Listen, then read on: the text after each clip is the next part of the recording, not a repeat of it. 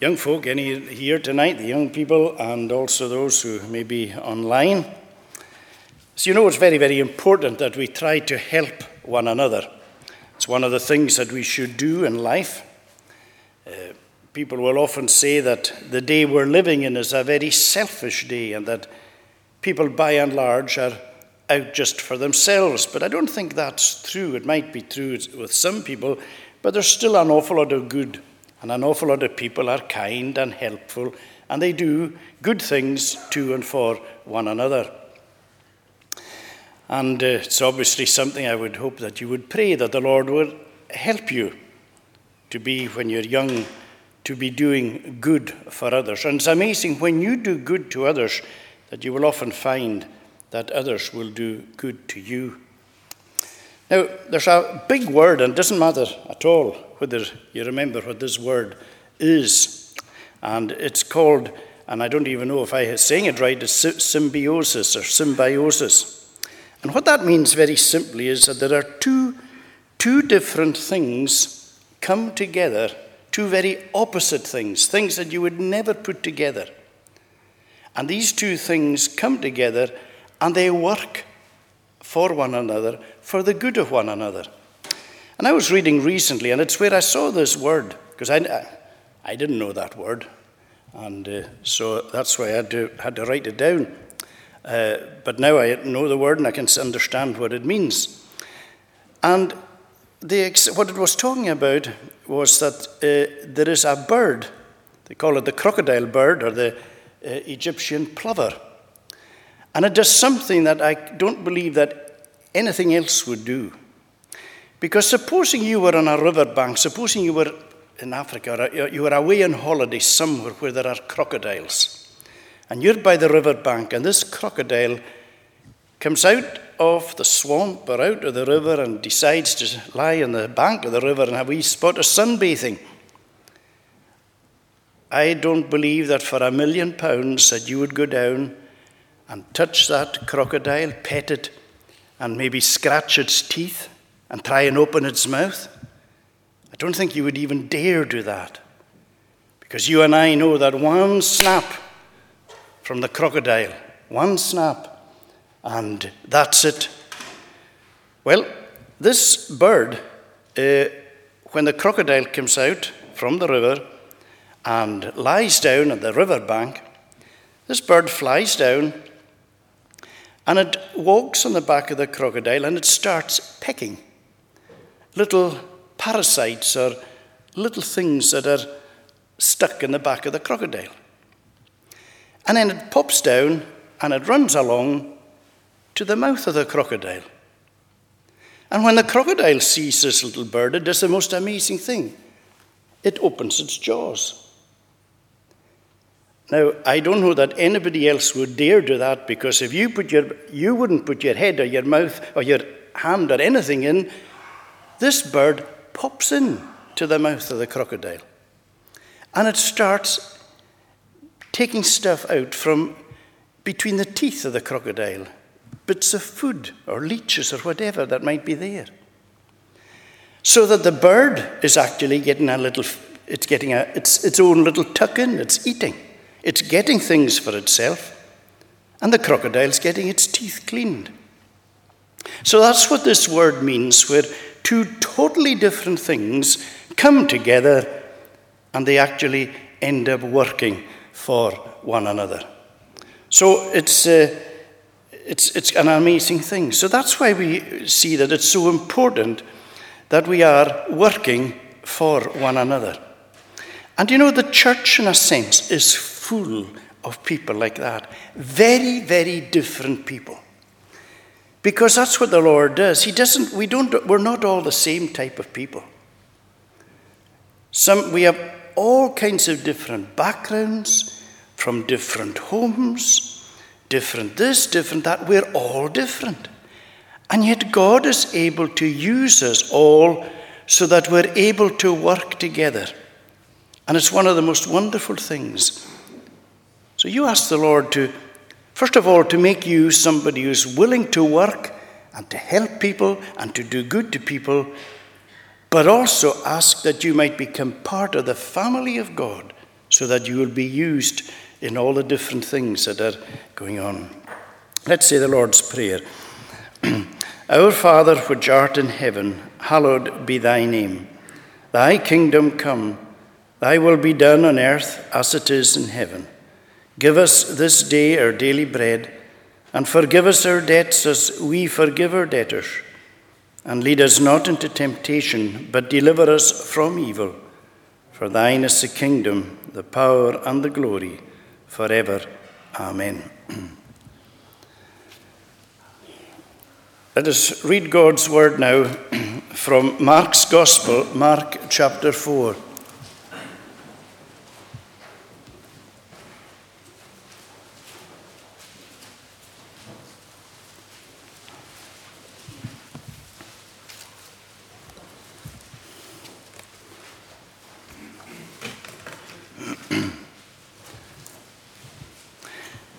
Again he began to teach beside the sea, and a very large crowd gathered about him, so that he got into a boat and sat in it on the sea.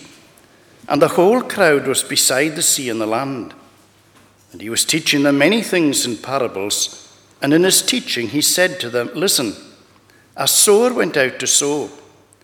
And as he sowed, some seed fell along the path, and the birds came and devoured it. Other seed fell on rocky ground where it did not have much soil. And immediately it sprang up, since it had no depth of soil.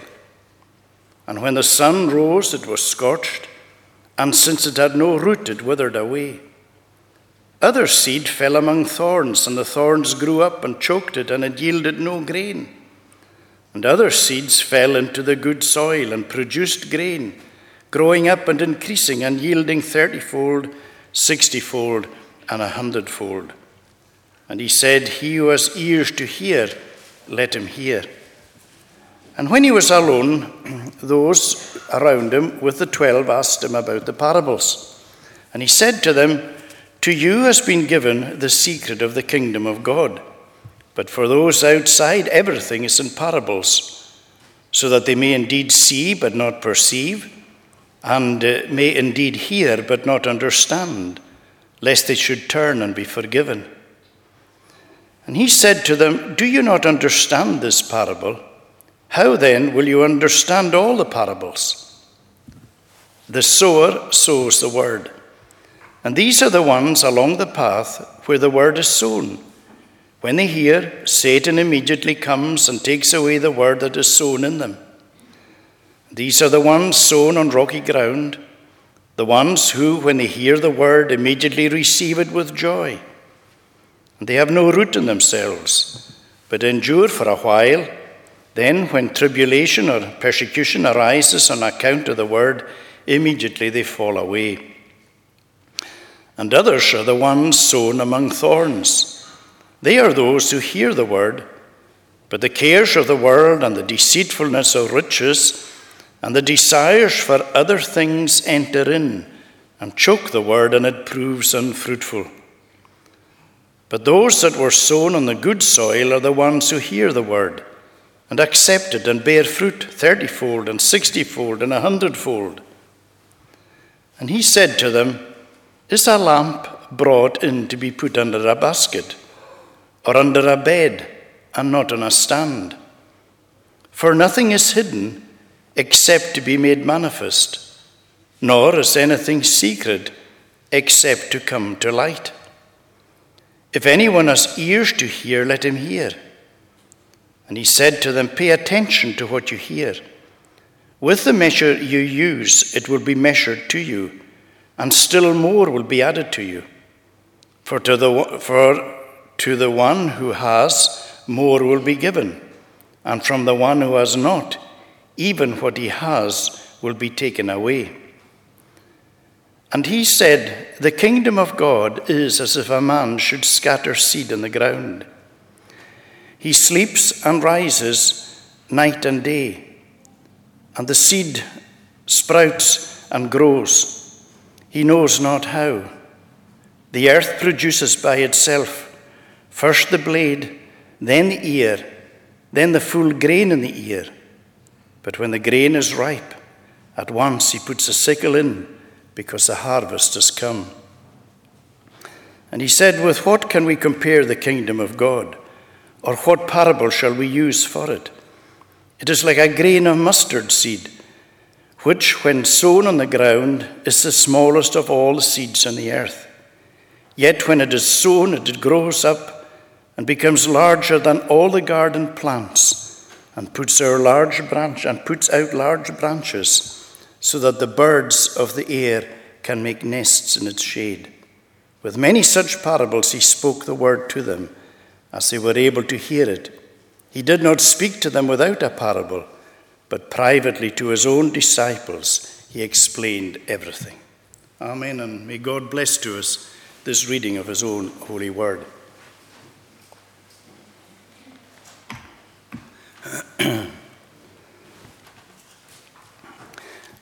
we turn again now to just, I want us to consider from verse 26, uh, the parable of the growing seed. and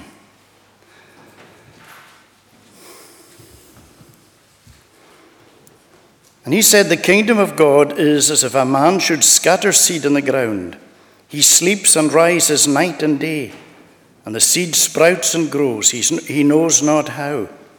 The earth produces by itself First the blade, then the ear, then the full grain in the ear.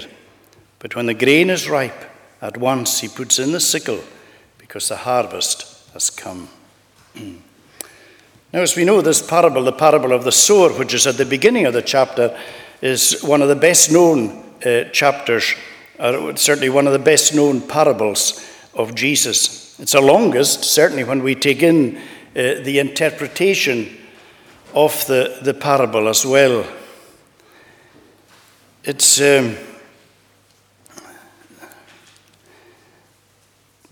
uh, now, as we know, Jesus tells these parables uh, not just uh, as stories with spiritual truths, but they are there as kind of mirrors to our own lives in order that we may kind of see where we're at ourselves to try and understand uh, just who we are in the face of God's word and, and God's truth.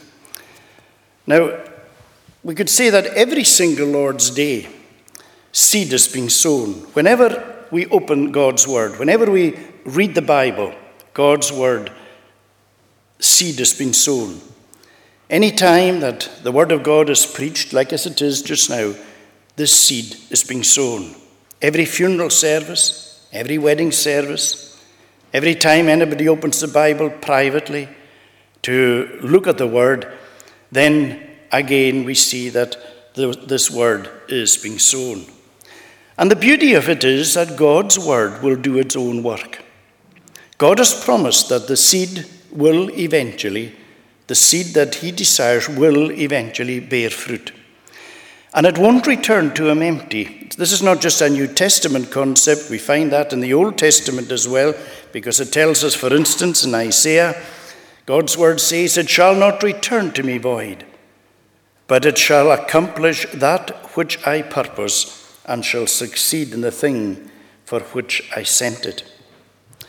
Now, at the beginning, we see in the parable of the sower, just going to look at that very, very briefly, because that's not what we're focusing on tonight that there were the four different responses to God's word. And in a sense, every time God's word is preached, or every time that we come to God's word, one of these four things happens. And we see that the first is that the, the, the, as the sower sowed the seed, that the birds of the air came down and they picked away the seed. And Jesus likens that to Satan, and he says Satan is always around and about when God's word is being sown. And that he is the one, the great enemy of our souls. And he doesn't want us to hear, he doesn't want us to concentrate, he doesn't want us to think on God's word. He will do anything and everything to, to distract us and take us away from the truth so that we don't focus upon God's word, which is the most important thing of all. So Satan will do anything and everything in his power so that God's word won't find a ready soil in your heart, the soil of your heart. So we got to, it's one of the things that we should be praying about is that we, that our hearts will be responsive to God's word. And then we see that the second one is what we term the stony ground hearer. And here's somebody who hears God's word, and God's word seems to go into their heart right away. But then it's as if nothing happens from it. Yes, to begin with, that's like an immediate response, and you say to yourself, well, this person's really impressed with the gospel. There's a response in their life, a response in their heart, but it doesn't last. It's just like a fleeting emotional response because the seed hasn't really gone down. It hasn't taken root because it's all rocky soil and it just can't get can't take root. And Jesus said those are like the hearers, these people that they they hear the word, but as soon as the heat of the day, as soon as the trials of life come, they give up, they turn away. And maybe there are many of you tonight and you've followed the Lord for a long time and you've often been tempted to turn away, to go back. But you haven't, you can't, you won't. And it's very interesting that it's often the same trial, the same type of trial, that will make those who aren't really rooted in Jesus turn away. The same type of trial will make the true Christian hold faster. And then the third type of hearer we see are the, the, it's where the seed is sown among thorns. And we know what happened. That sprung up, everything looked good, the soil seemed to be pretty good, but the thorns strangled, they choked the seed so that it wasn't able to grow, couldn't bring any fruit. And Jesus says there's a lot of people like that. And things seem to go quite well to begin with, but then all the cares of this world and the love of riches and all these things that the world offers so much and all that we're caught up with so much happening in the world, and it strangles, it stifles, it squashes out the life. And again, we have to be very careful that that's the sort of th- that sort of thing uh, doesn't happen to us as well, where the good seed is the, the cares of this life take away the good seed out of our heart. And, and as it were, where, where everything gets, gets choked. You know, the world will offer you everything, but the world won't leave you anything at the end of the day. Anything and everything that it gives you, it takes back. But the beauty about Jesus is that what he gives you, he doesn't take back. When he gives you himself, it's forever. And so it's so important that we, we focus upon Jesus. But then we have the final uh, sower, and we find there that the, this seed, it's sown on good ground. And of course, there's a difference. And these are the people who respond to the word. They take the, receive the word gladly. It, it goes into their heart, into their life. They, these are people who've come to see their need of Jesus. And can I say tonight, if you've never really seen your need of Jesus. Ask Him tonight to show you, to make that need known to your heart. Because you know, the gospel, unless you really see a need, the gospel doesn't make too much sense. It's only when we begin to understand our need before God that the gospel really, really begins to come together and make sense. So you ask the Lord, if you haven't already seen that, Lord, help me to see my need. Help me, Lord, to see that I do need you. Now, as we say, this the, the, the seed that fell on good ground and where they received the word. Uh, these, that's the type of person that Jesus is talking about from verse 26. And the Lord shows us that there's a very clear parallel between the natural world in sowing in the natural world and the sowing and what takes place in the spiritual world. So, when you think about it, the first thing that we'd say is that the sowing of seed into the ground is a, it's a fairly unspectacular thing. It's a very normal thing, it's very ordinary. It's no big deal. And in fact, you might prepare ground, sow seed, maybe pull the ground over a wee bit, maybe you will, maybe you don't.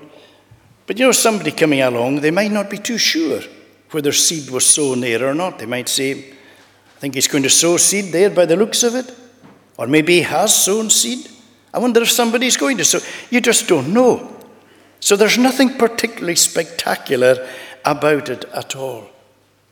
And you know, so it is with the good seed of God as it's being sown into people's hearts and lives. Because sometimes when that seed is being sown, everything is very unspectacular. And sometimes it can, the seed can be sown when the seed is taking root, when most people present might think that there's absolutely nothing happening. Sometimes this is what exactly what happens. And it can be during a service and during a sermon, the minister's preaching, and people are looking at their watches and they're saying, "Poor, it's dry as dust tonight. We should hurry up. I'm absolutely getting nothing for my soul. And while that is being said and that is being thought, and that might be the general feeling there, at that very time, the good seed is being sown into somebody's heart. God is at work. Now we know that there have been occasions and times under the preaching of God's word when the very opposite has been true and where people are so aware of the power and the presence of God and great things have happened. But sometimes it's so unspectacular and that nobody would know for one moment just what was going on. And so that's one of the, the, the, the, things, and that's why we should always be slow to, to assess and slow to judge about how things are. And the thing is that when the good seed goes into the soul, into the seed, it doesn't always bear fruit right away. Sometimes it's like as if it's lying dormant for, for quite some time, and at the appropriate time, that word will take root. Sometimes it happens right away. But you know, from this, what we would say, fairly unspectacular growing, the, the beginning, and this gradual growth, amazing things happen. You take, for instance, and I suppose it's one of the, the clearest illustrations of this, is the day that Spurgeon was converted. Remember how, because of a snowstorm, and he went into the, into the church and the minister couldn't get through, and a layman or an elder took the service and he just couldn't, he wasn't getting on at all, and he could do little more than repeat the text, which, which was, Look unto me and be ye saved, all the ends of the earth, for I am God. And Spurgeon said, I heard and I looked and I believed.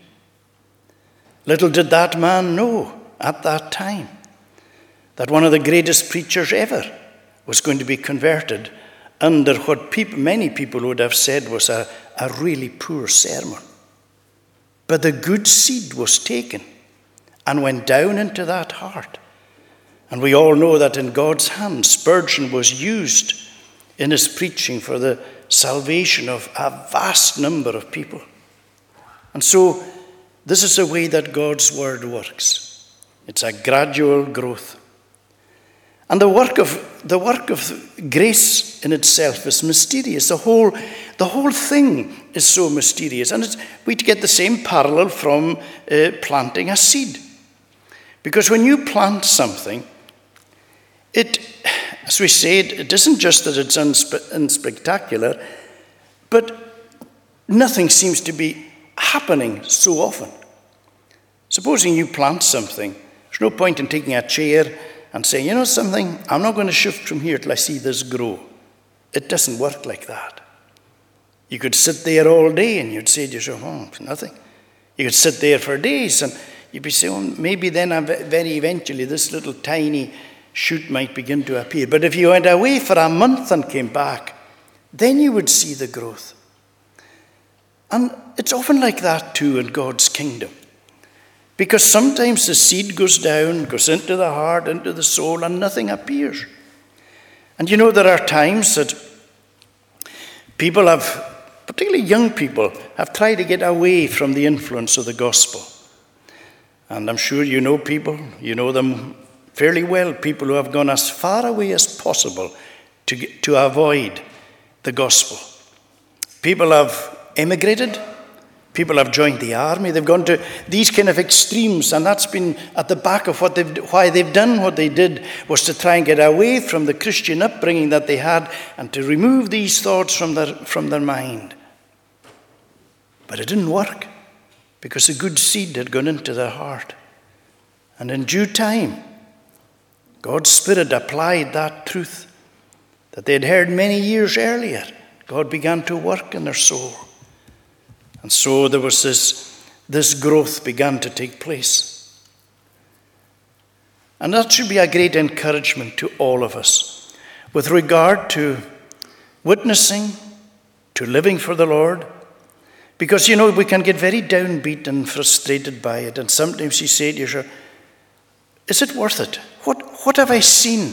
You know, sometimes you could be a Sunday school teacher, you could be a youth leader, you could be involved in all the youth work throughout the years. Maybe you've given years and years of your life into that type of service. Maybe you're somebody who has been involved in every form of outreach that's ever taken place.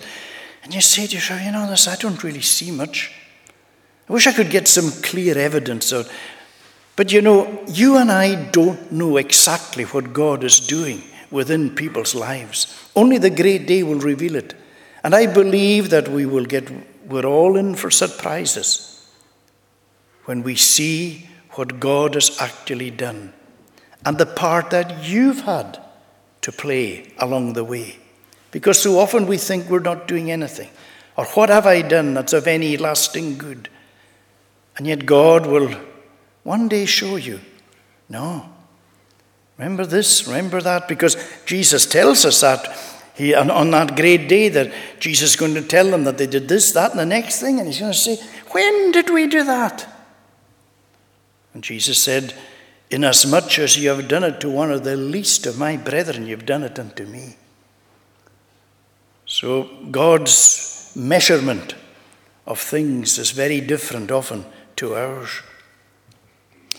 Again, you just look at the way the, the gospel grew in the, under uh, the Lord Jesus Christ. He started with a little band of 12. And look at where the Christian faith is today.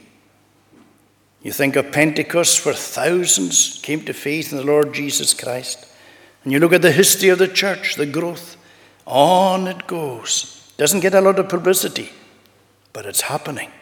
Millions and millions and millions worldwide coming to faith in the Lord Jesus Christ. It all comes from the tiny little seed that is sown into our hearts. You ask that the Lord would do that for you tonight. We're born again in a moment, but the growth is, growth is ongoing. There's first, tell, that's what it tells us here, that uh, first of all, there is the, the, the blade, then the ear, then the full grain in the ear. There's a development, you know, and we've always got to remember when a person is young in the faith, just like a little plant or whatever it is, it's tender. And we've always got to be gentle and careful. We're not talking necessarily about a person's age numerically, but an age, their age in following the Lord. We've always got to be careful because often people are tender in these early years. But then there's a growing maturity eventually until a time when it's ripe. And it's here that again we don't understand because it tells us in verse 29 but when the grain is ripe at once he puts in the sickle because the harvest has come. And here's the, the big, I suppose, question we often have to ourselves, one which we can never answer. And sometimes we look at Christians and we say to ourselves, oh my, they are really ripening. But sometimes we don't notice, but God has seen. And God often puts in the sickle, and we're left bereft down here. But there's no being bereft in glory or for the one that is taken. Because God is wise, God knows what's best. And He, remember, is a great harvester. And at the end of the day, that's what it's all about. We're so obsessed with this life and what this life produces and what this life does. But it's looking to the life that is to be. And that's, this is all a preparation for that. And so this is what it's about. And the great question we always have to ask ourselves is this Am I ready? Supposing the harvester comes tonight, am I ready to go to be with the Lord? I've told this story before, and I'm sure you probably remember it, but it kind of demonstrates just what we have here.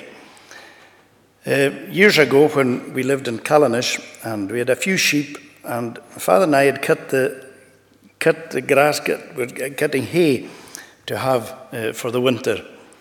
And we were working all afternoon and we're going to go back out at night try and get it done because the weather was decent. And uh, when we went in for tea, uh, my mother was saying, you know, she said, I, I sat down for a little before tea and I, I fell asleep. And she said, I, I dreamt that I was in this place in Skye, a little village, well, it's near Kilmuir in Kilmaluag, and there's a tiny wee offshoot in there. And there was a lady there, my mother was very friendly with Mary, Mary MacLeod. And she said, I was in Mary's house, and she said, Mary and she said to, to my father, the two of you were standing at the door. And she said, I went out to the door. And she said, everything was golden and there was a golden harvest. And she said, Then this golden reaper came. And she said, Then I woke. And I just said to her, Oh, well, you had that dream because we you, you saw us, we were working out in the, out in, with, gathering sheaves and that. But my father got agitated. No, he said, he said, either Mary or I are going to die. He said, I've heard of this before. So we went back out and uh, I, was, I kept looking at my dad. Uh, I would say, Oh, don't you lift that. I was, I was kind of worried something, you know, but uh, he didn't seem over. He seemed a wee bit agitated in the house but because he, he was absolutely convinced that one of them was going to die. And anyway, uh, we were working and going on. It was kind of getting later because we were trying to get it done. And my mother shouted to us and went over and she said, I've just had a phone call from this woman's husband, Willie, to say that Mary passed away really suddenly, just sitting in the chair. Uh, and my mum asked what time, and it was the time she had the dream. And you know, in a sense, it was a, it was a, it always stuck with me. But it was a little glimpse of there is a golden harvest taking place. And there is a golden reaper coming. And that's the important thing that that we are ready to go. And I often thought about it about my dad, and I was saying, well, he didn't seem too concerned because he was absolutely convinced that either himself or this lady was going to die that night. And yet he just went back out and carried on as normal. And I was saying to myself, that's an example of being ready when he knew that either himself or this lady would pass away. Are we that ready? I hope so. We can only be ready by looking and trusting in Jesus. Lord our God, we pray to bless us. We ask that we may indeed look to the great harvester, the one who rules over all things. We pray, Lord, that you will make us ready in our hearts and our lives for, for when that time comes when we will have to go home. We pray that you'll be with each one of us and that you'll keep us safe, that you'll guide us throughout life because we need guidance. So often we don't know what to do. We, there's often so many doors and ways before us, but we pray that you lead us in the right way. Pray to bless the fellowship tonight. Again, we pray your blessing on David and, and James as he interviews him. Give thanks again for him and ask that he'll be encouraged in his time here. Watch over us then and do us good. Take us to our home safely, we pray. In Jesus' name we ask all. Amen. We're going to conclude singing in Psalm 126, 126, and this is from the Scottish Psalter. Page 419.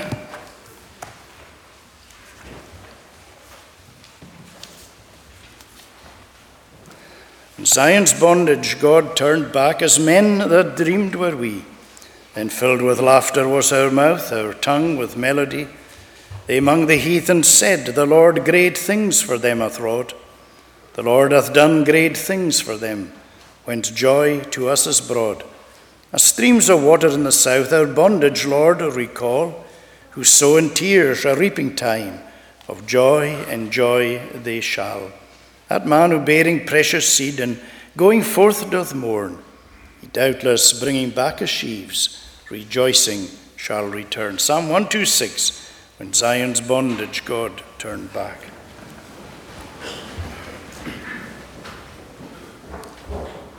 When Zion's bondage God turned